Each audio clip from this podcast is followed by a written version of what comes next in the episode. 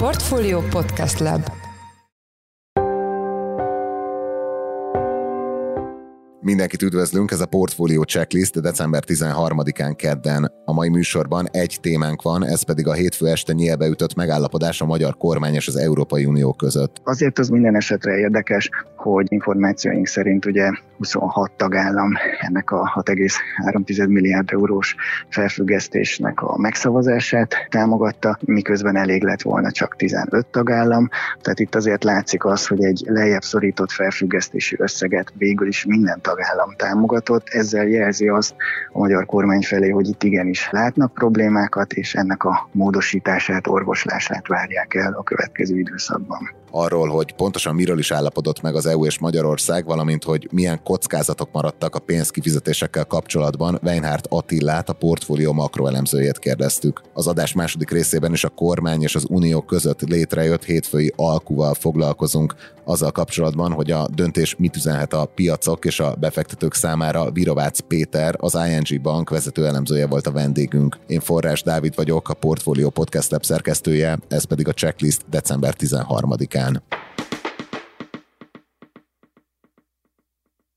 Megszületett a régen várt megállapodás a magyar EU-s pénzekről, ami egyben azt is jelenti, hogy nagyon sok szempontból enyhülhet a nyomás a magyar gazdaságon a következő időszakban. A témával kapcsolatban itt van velünk Weinhardt Attila, aki a szerkesztőségből hát ennek az egész mizériának a minden rezdülését figyelemmel követte. Szia Attila, üdvözöllek a műsorban. Szia Dávid, és köszöntöm a hallgatókat is. Kérlek, hogy röviden foglald össze, hogy miről született most megállapodás Magyarország és az EU között, mit kap Magyarország, és milyen vállalásokat, kompromisszumokat tettünk a díl érdekében. Egyszer egyszerre egy négy elemű nagy csomagról született megállapodása a tagállamok hétfő esti nagyköveti ülésén, amely gyakorlatilag egy olyan koreográfiát követett, hogy előbb megkérték a tagállamok az árát annak, hogy a magyar ügyekben egy kedvező elbírálást adjanak, majd aztán ezt meg is adták. És összességében gyakorlatilag a magyar kormánynak is kellett engedményeket tennie, illetve részben azért a tagállamok is egy kicsit engedtek, hogy ez a kompromisszumos megoldás ez létrejöjjön. Hogyha sorrendben nézzük, hogy hogy is történt a szavazás, szavazás, mert ez lényeges volt arra, hogy végül hogy fut ki ez az egész ügyhalmaz, akkor ugye az első pont az volt, hogy az Ukrajnának szánt 18 milliárd eurós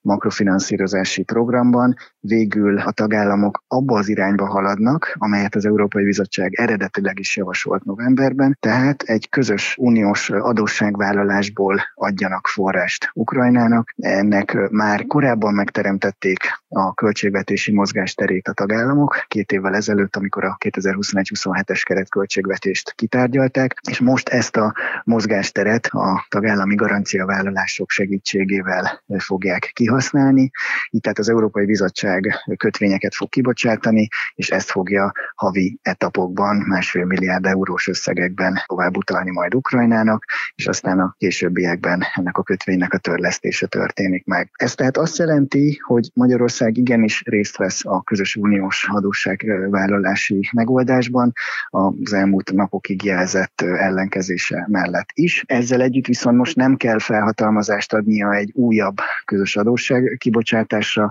mert ahogy említettem, ennek a pénzügytechnikai mozgástere már adott ebben a keretköltségvetésben. Itt tehát ebben a pontban a magyar kormánynak kellett egyértelműen engednie, ráadásul azért azt érdemes hozzátenni, hogyha bilaterális alapon akarta volna az ukrajnai finanszírozást megoldani, az négyszer drágább lett volna a jelenlegi pénzügyi piaci kondíciók mellett annál, mint amilyen módon most ez a közös adósságvállalás várhatóan majd megtörténik. A második program ezután az volt, hogy a globális minimumadó rendszernek a második pillérében a magyar kormány is beállt ebbe a, a rendszerbe, mert egyébként éppen egy friss engedményt sikerült megkapnia,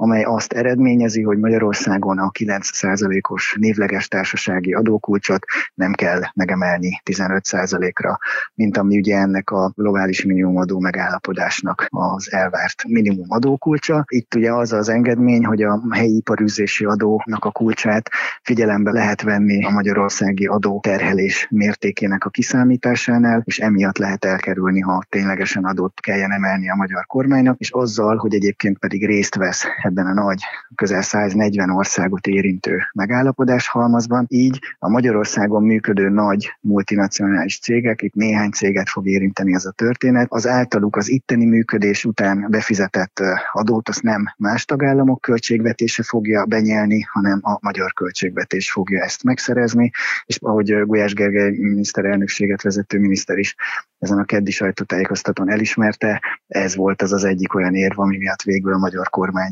elfogadta ezt a megállapodást, hiszen egyébként cserébe pedig kapott egy kedvezményt, amely a társasági adóemelés névlegesen elkerülhetővé teszi. Tehát itt is gyakorlatilag a közös megoldásba tagozódott be a magyar kormány, és mivel ezt a két engedményt megkapta a többi 26 tagállam Magyarország irányából, ezért tudtak a magyarok számára fontos ügyekben úgymond gesztus jelleggel is kedvező döntéseket hozni, így tehát elfogadták a Magyarországnak szóló helyreállítási programot, mind a 26 tagállam a hollandok tartózkodása mellett elfogadta. Egyébként egy jó minőségű, abszolút reformorientált programról van szó, amelynek különböző vállalásait a portfólió hasábjain az elmúlt napokban már nagy terjedelemben kitárgyaltuk. Ez egy 5,8 milliárd eurós program, és ahhoz, hogy ehhez majd hozzáférhessen ténylegesen is Magyarország, ahhoz 27 fajta úgynevezett szuper feltételt kell teljesíteni. Ezeknek a teljesítése várhatóan leghamarabb jövő tavasszal fog előállni.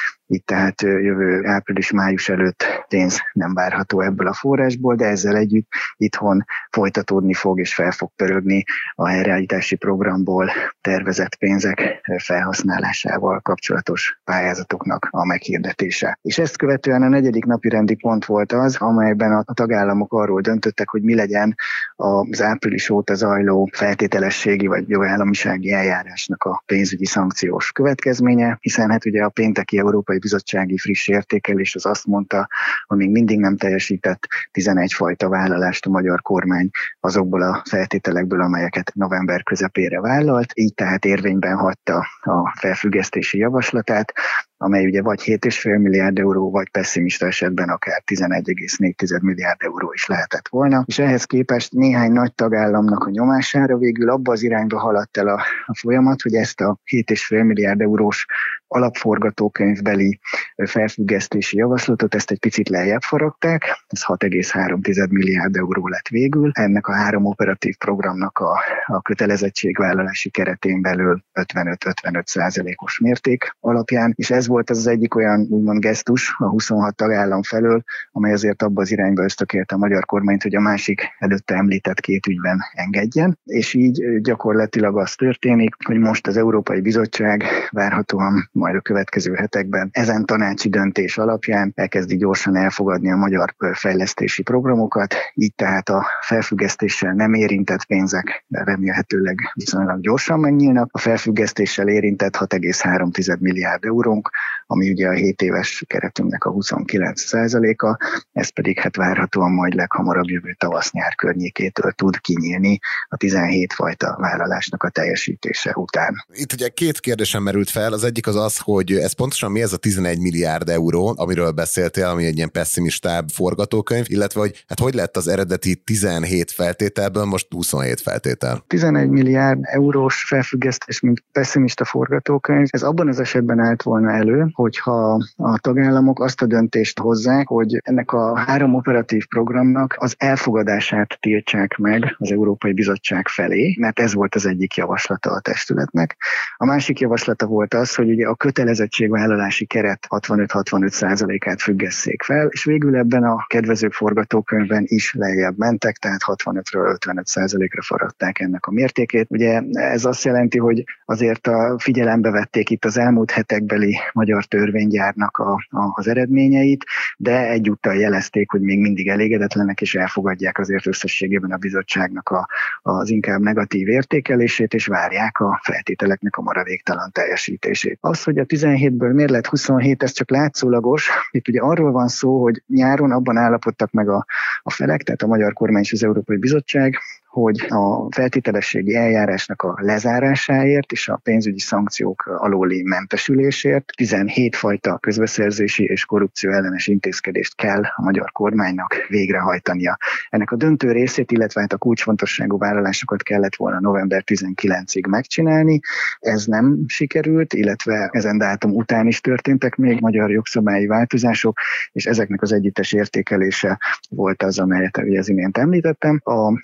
helyreállítási programnál pedig végül az egyeztetések abba az irányba futottak ki, hogy ezt a 17 fajta feltételt is teljesíteni kell ahhoz, hogy a helyreállítási programhoz tényleg hozzá tudjunk férni, illetve ezen felül még néhány technikai feltételt kell teljesíteni, és négyfajta igazságszolgáltatási átalakítást, reformot is, és számszakilag ezek együttesen adják ki ezt a 27 feltételt. Ugye te ma ott voltál Navracsics Tibor, ugye egyebek mellett EU-s forrásokért felelős miniszter és Gulyás Gergely miniszterelnökséget vezető miniszter mai sajtótájékoztatóján. Itt elhangzott az, hogy a bizottsággal kötelen kötendő megállapodás feltételei lehetnek ilyen horizontális feljogosító feltételek. Ez pontosan mit jelent? Igen, ez egy érdekes kifejezés. Az uniós 7 éves keret költségvetési rendelet megszabja azt, hogy mik azok az úgymond alapvető feltételek és elvárások, amelyeknek minden tagállamnak meg kell felelnie ahhoz, hogy az Európai Bizottság egyáltalán elfogadhassa az ő fejlesztési programjaikat, és ezt követően kifizetéseket teljesíthessen majd ezen keretek részére. Ezek ezek az úgynevezett horizontális ügyek kétfajta területet ölelnek fel. Az egyik az a, az alapjogi kartával és az uniós alapszerződés második cikkében rögzített alapvető emberi jogokkal, uniós alapértékekkel függ össze. Ezek ugye, tehát ilyen number van feltételrendszer, ezeknek meg kell felelni, és csak ezt követően lehet ezekben az ügyekben egyáltalán tovább haladni. Ha ez megvan, akkor ugye ezután lehet ugye a programok elfogadásáról, illetve pénzről beszélni. Az, ami itt a sajtót sajtótájékoztatón is elhangzott, és ugye ez összhangban van a korábbi cikkeinkbeli értesülésekkel, az az, hogy ezek valóban érdekes feltételek és elvárások, és ahogy Navracsics Tibor is jelezte, azért azt még nem tudja biztosra venni a kormány, hogy ezek mentén az Európai Bizottság itt a következő hetekben valóban el fogja gyorsan fogadni a partnerségi megállapodásunkat és az azt alábontó operatív programjainkat.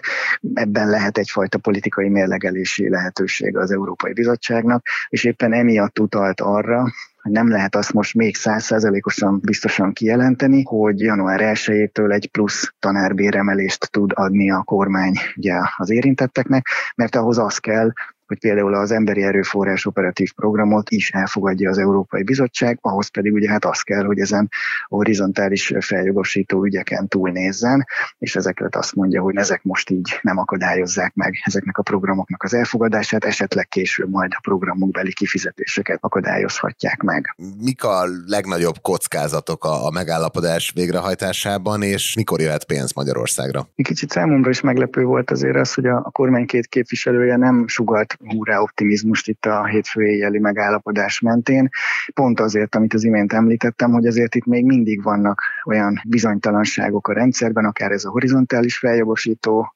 témakör, akár az, amit szintén említettek miniszterek, hogy itt azért a helyreállítási program további menetében is még beúszhatnak a képbe további feltételek esetlegesen. Tehát, hogy, hogy igazából itt egy óvatos hozzáállás sugaltak azzal kapcsolatban, hogy mennyire végleges az a feltételrendszer, amely, amely jelenleg az asztalon áll, de azért utalt rá Navracsics Tibor is, hogy ugye hát nyilván ezeket igyekeznek a tárgyalások mentén elrendezni, hogy ezekből ne váljanak számszakilag további feltételek a következő időszakban. És összességében most az a menetrend, amit vázoltak is, hogy a magyar kormány ugye március végéig vállalta azt a törvényi munkát, amely mind a felzárkóztatási források kiszabadításához kell, illetve a helyreállítási programunk tényleges megnyílásához, és ezt követően, hogy mindent valóban ki tud pipálni a magyar kormány, akkor ugye ennek a bizottsági értékelése április körül lefuthat Brüsszelben, és ugye azt követően a tanácsi döntés alapján megnyílhat május környékén leghamarabb ez a két pénzkeret amelyet említettem. Ez jelenleg a legoptimistább forgatókönyv, mivel az ennél kedvezőtlenebbek azok időben későbbi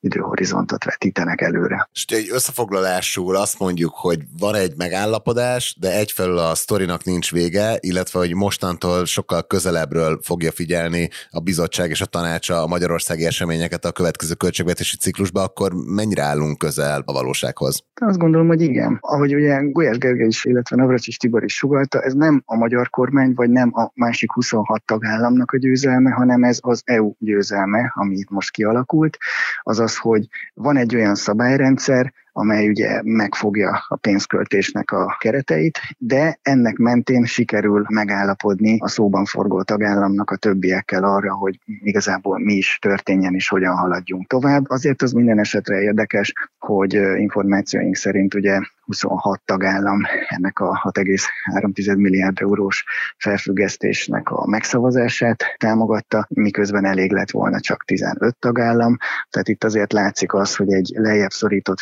felfüggesztési összeget végül is minden tagállam támogatott. Ezzel jelzi azt a magyar kormány felé, hogy itt igenis látnak problémákat, és ennek a módosítását, orvoslását várják el a következő időszakban. És akkor utolsó kérdésem, hogy ugye már mondtad, hogy nem volt olyan hurra optimista a, a két vezető magyar politikusnak a hangulata, hogy akkor ez az egész sajtótájékoztatót is jellemezte, ez az óvatosság? Összességében egy, egy teljesen szokásos sajtótájékoztatós hangulat volt, ahol ugye az újságírók a különböző kérdéseket feltették, erre a kormánytagok megfelelően válaszoltak, de nem sugalták azt a bevezetőben, hogy győztünk, és hogy óriási siker és, és hatalmas eredmény, hanem igazából azt érzékeltették, hogy jó, hogy eljutottunk ebben a hosszú folyamatban a mostani pontig, de hát ugye van még további munka, és hát ahogy említettem, azért vannak itt még olyan kockázatok, amelyek a tényleges forrásokhoz való hozzájutást beárnyékolhatják. Na, ezzel köszönjük a, ezzel a hírrel kapcsolatos elemzésedet, meg hogy beszámoltál itt a sajtótájékoztatós feltételekről. Az elmúlt percekben Weinhardt Attila portfólió makrorovatának elemzője volt a checklist vendége. Attila, köszönjük, hogy a rendelkezésünkre álltál. Köszönöm szépen is a lehetőséget. Sziasztok!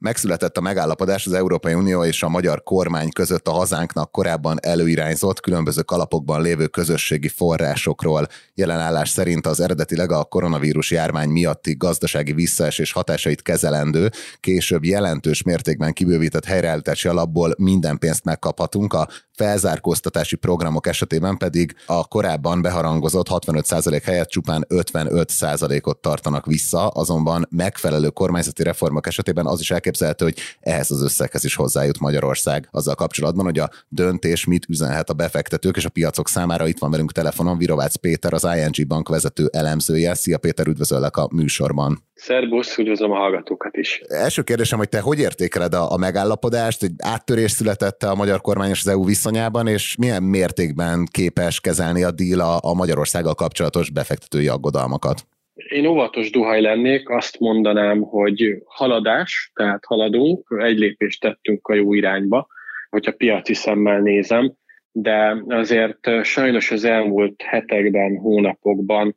hát volt néhány varga betű ebben az egész történetben, úgyhogy, úgyhogy igyekszem optimista lenni, de inkább óvatosan vagyok optimista, és nagyjából összességében ez a tapasztalatom egyébként a piaci szereplők kapcsán is. Egy kicsikét sokat beszéltünk már erről a témáról az elmúlt időszakban, és tényleg azt tapasztaltuk, hogy amikor már azt gondoltuk, hogy na akkor most már tényleg megtörténik, és tényleg jön valami pozitívum, akkor hirtelen mindig előkerült valamiféle negatív szalagcím, és akkor az egész piac fejtetére állt, mindenki elkezdte újra gombolni a kabátot, és túl sokszor történt ez már meg ahhoz, hogy most végleg hátradőjünk, vagy hátradőjek, és azt mondjam, hogy oké, okay, szuper, innentől kezdve minden sinem van, és valóban te is azt mondtad a bevezetőben, hogy azért itt ezek opciók, tehát itt nem arról van szó, hogy átkapcsoltunk egy kapcsolatot, és akkor holnaptól pénzben fürdünk, hanem egész egyszerűen arról szól a történet, hogy még igenis vannak feltételek, ezeket teljesíteni kell, de ha ezt megtesszük, akkor valóban hozzáférhetünk a forrásokhoz, tehát ez mindig egy feltételes mód, tehát nem arról van szó, hogy akkor itt most aztán jön a teljel és vízzel folyó kánál, és minél többet beszélünk egyébként erről az egész EU-s forrás dologról, nyilván a külföldi befektetők is egyre inkább felvértezik magukat a tudással,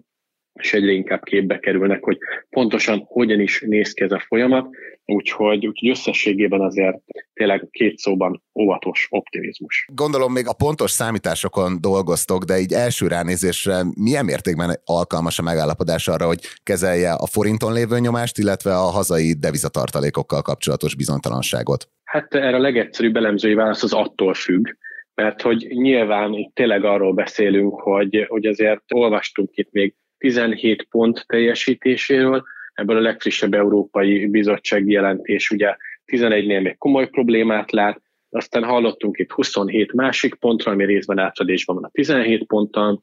meg volt szó horizontális feltételekről, szóval azért elég sok minden van itt még ahhoz, hogy bármiféle nagyon komoly számítást el lehessen végezni. Ami biztos, hogy ez egy jó jel, lépés a jó irányba, csökkenti a bizonytalanságot, és megteremti annak a lehetőségét, hogy 2023 második felében érdemi beáramlás történjen, euró beáramlás. Nyilván ez azért mindenképpen valamennyit segít azért a devizatartalék körüli herceurcán, vagy kérdőjeleken, amik felvetődnek, vagy felvetődtek az elmúlt időszakban. De azért az fontos megemlítenünk, hogy tragédia eddig sem volt. Tehát azért a devizatartalék szintje Magyarországon Nyilván régiós összevetésben azért nem feltétlenül kimagasló, sőt, ugyanakkor a legfontosabb nemzetközi mutatószámoknak megfeleltünk, ez mindenképpen biztató, illetve azt is fontos elmondani, hogy azért itt a Magyar Nemzeti Banknak különböző megállapodásai vannak más jegybankokkal,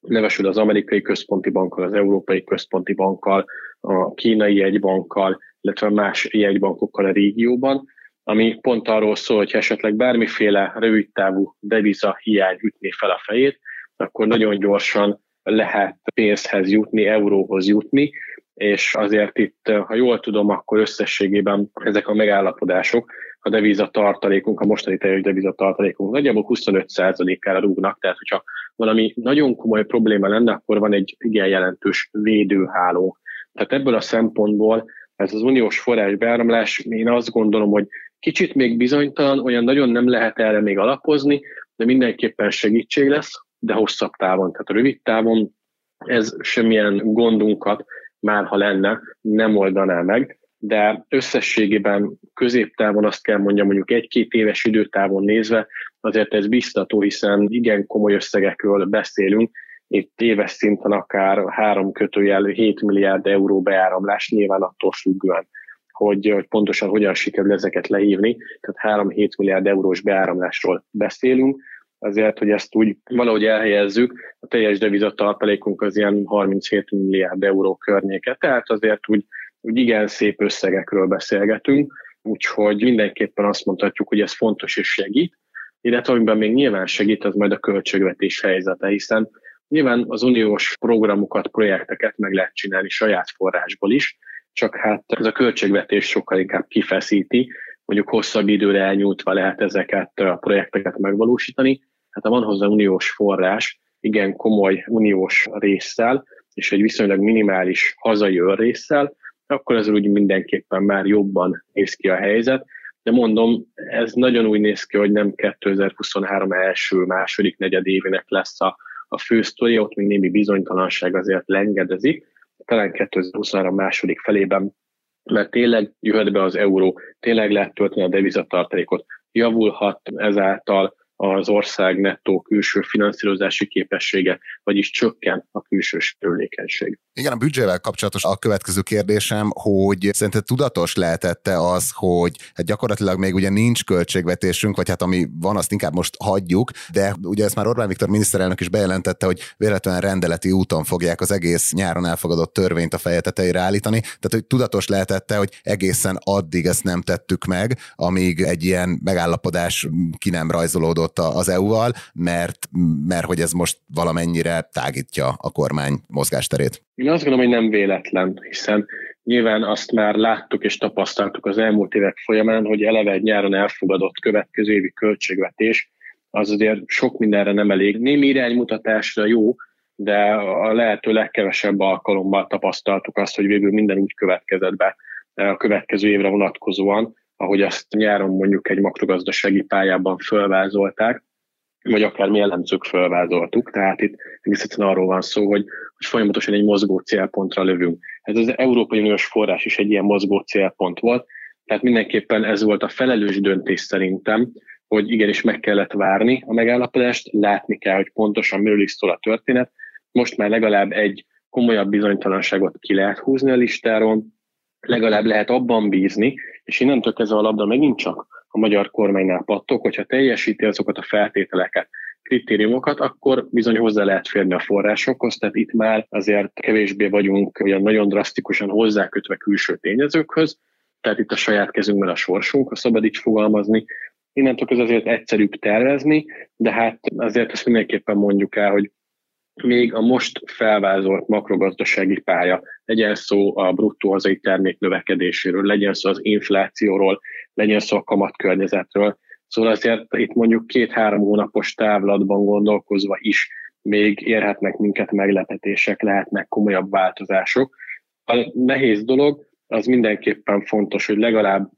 már ezzel tud tervezni a kormányzat, ez alapján lehet újra hangolni a büdzsét. Az más kérdés, hogy azért az átláthatóságot nem igazán segíti az, hogy rendeletek útján lesz ez módosítva, tehát egyelőre azért én tartok attól, hogy mondjuk a piaci szereplők nem lesznek ettől elalélva, hogy nem lesz egy nagy dokumentum, és nem lehet mindent végigbogarászni, hanem lehet, hogy nekünk is ilyen apróbb, mindenféle rendeletekből kell összesakkoznunk végül, hogy akkor most mi is változik, hogyan is néz ki végül a finanszírozási igény, és akkor hol lehetnek esetleg problémák és elcsúszások. Ez megint pont egy olyan bizonytalansági faktor, ami azért óvatosságra intheti a befektetőket, akik azért az elmúlt hetekben, hónapokban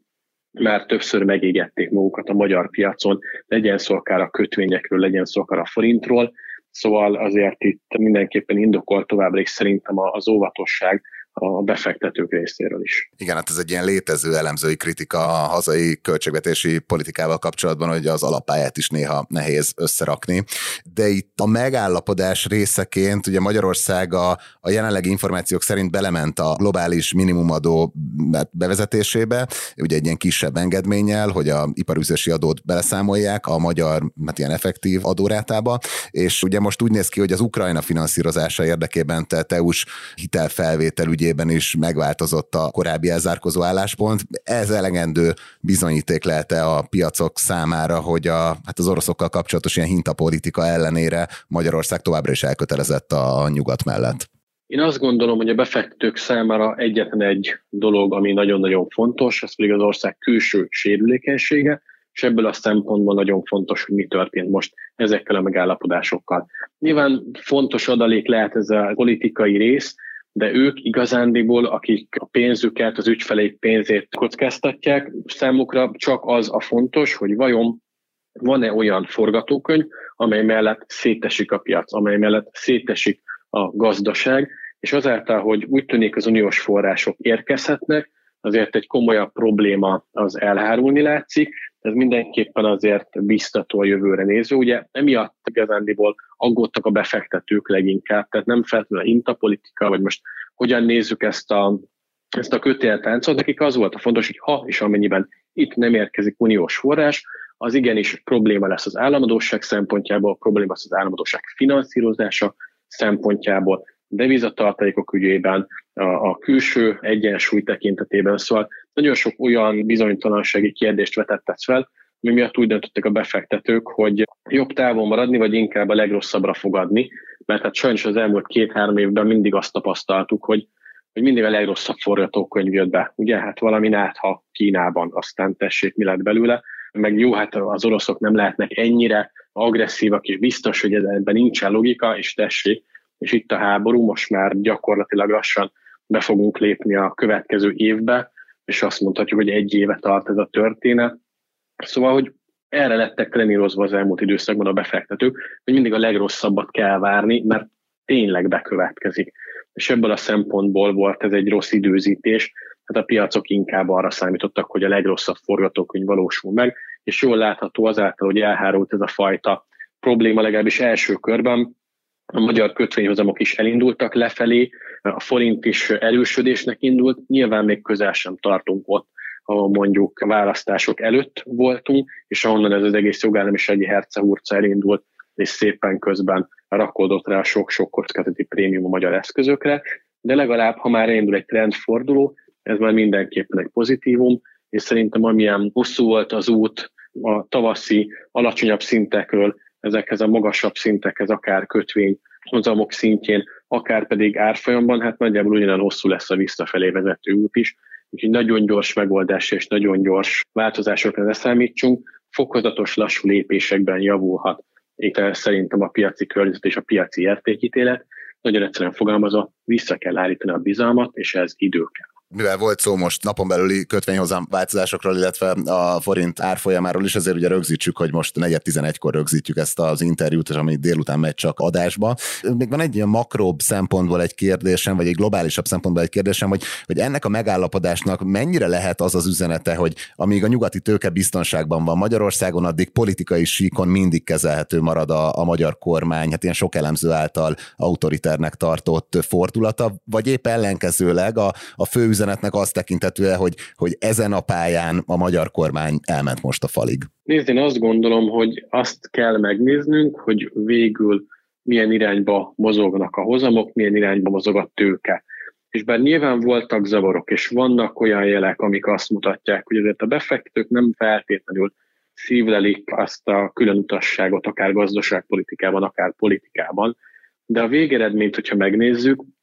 akkor összességében nincsen semmi gond. Tehát külföldi működő tőke továbbra is áramlik Magyarországra. Igen, Ázsiából egy jelentős része, de ugye Nyugat-Európából is jön a külföldi működő tőke, folyamatosan halljuk ugye az újabb újabb beruházásokat, akár zöldmezős beruházásokat, akár ugye kapacitásbővítéseket. Ebből a szempontból a vállalati oldalról számukra ez csak zaj, és azt gondolják, hogy majd idővel ez a zaj, ez, ez lecsillapodik, elmúlik, és minden megy tovább a maga útján, a maga remélhetőleg kiszámítható útján. De ugyanez igaz egyébként a pénzes befektetőkre, akik nem feltétlenül kifejezetten működő tőkét hoznak, hanem csak kifejezetten portfólió befektetésben gondolkoznak, hiszen bármikor, amikor mondjuk egy euró alapú kötvénykibocsátás van, többszörös túljegyzés van. Amikor az államadóságkezelő központ magyar államkötvényt bocsát ki, többszörös túljegyzés van, érdeklődnek a külföldiek. Tehát alapvetően van egy pozitív kép Magyarországgal szemben, ez a kép középtávon pozitív, rövid távon nagyon sok a bizonytalanság, ezért egy ilyen átmeneti eladói hullámok azért azért megjelennek, de összességében én azt kell mondjam, hogy igen, tehát hogy rendszerűen, strukturálisan nézve, vagy hosszú távú stratégiai szempontból nézve, Magyarország továbbra is az, ami, az, amit megszoktak a befektetők. Vannak furahúzások, vannak nehezen emészthető dolgok, de alapvetően összességében semmi olyan tényező nincsen, ami miatt a befektetők azok hanyathomlok menekülnének az országtól. Tehát éppen ezért, bár nagyon sokszor előkerül egy-egy olyan párhuzam, hogy Magyarország lassan olyan, mint Törökország, meg olyan, mint Dél-Amerika, azért, hogyha megnézzük a befektetői pénzmozgásokat, nyilván egy-egy pillanatkép, egy-egy időpillanatban ez lehet, hogy igaz, de hogyha kihúzzuk ezt az idősíkot hosszabb távra, egy-két-három-öt évre, akkor azért egyáltalán nem állja meg a helyét ez a fajta kivetítés, és azért a befektetők még mindig összességében én azt gondolom, hogy azért pozitívan értékelik a magyar gazdaság kilátásait. Nyilván némi furasággal fűszerezve néha, meg értetlenséggel, de azért alapvetően én azt gondolom, hogy még mindig van egyfajta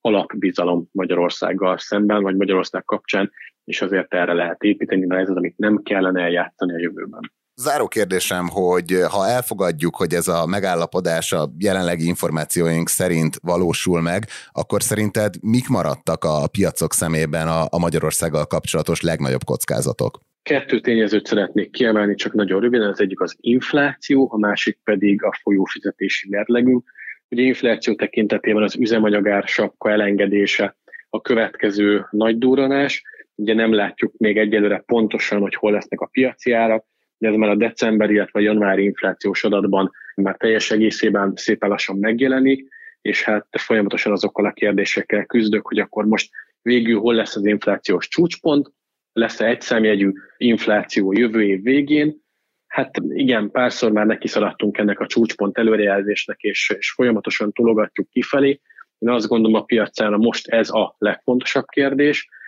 25-26 százalék környékén lehet az inflációs csúcs, de van ebben még ez a nagy kérdőjel. Mennyire tud viszonylag gyorsan lejönni ez, a, ez az inflációs csúcs, mennyire ez gyors ez a fajta átmenet. És a másik fontos kérdés, mi történik majd a folyófizetési mérleggel, meddig marad ennyire negatív, meddig áramlik ki jóval több deviza az országból, mint amennyi beérkezik. Itt azért ez egy nagyon fontos kérdés, akár adósságfinanszírozási, akár külső sérülékenységi szempontból, és hát itt igazándiból majd a komolyabb fejtörés az ősszel érkezik megint, amikor szaladunk neki az újabb téli időszaknak, nem tudjuk még, hogy milyen gáztározai töltöttséggel, nem tudjuk, hogy milyen jellegű megállapodásokkal, azért ez lesz egy olyan következő, olyan komoly fejtörő majd a piacok számára, ami szerintem meghatározza nem csak Magyarországot, de összességében egész Európa szerte ezt, a, ezt az értékítet, hogy akkor most mit is látunk a piacokon, és mitől is féljünk. Én azt gondolom, ez a két fontos tényező most a fókusz, infláció és folyófizetési mérleg. Nagyon szépen köszönöm ezt a komplex elemzésedet. Az elmúlt percekben Virovácz Péter, az ING Bank vezető elemzője volt a checklist vendége. Péter, köszönjük, hogy a rendelkezésünkre álltál. Köszönöm szépen, sziasztok!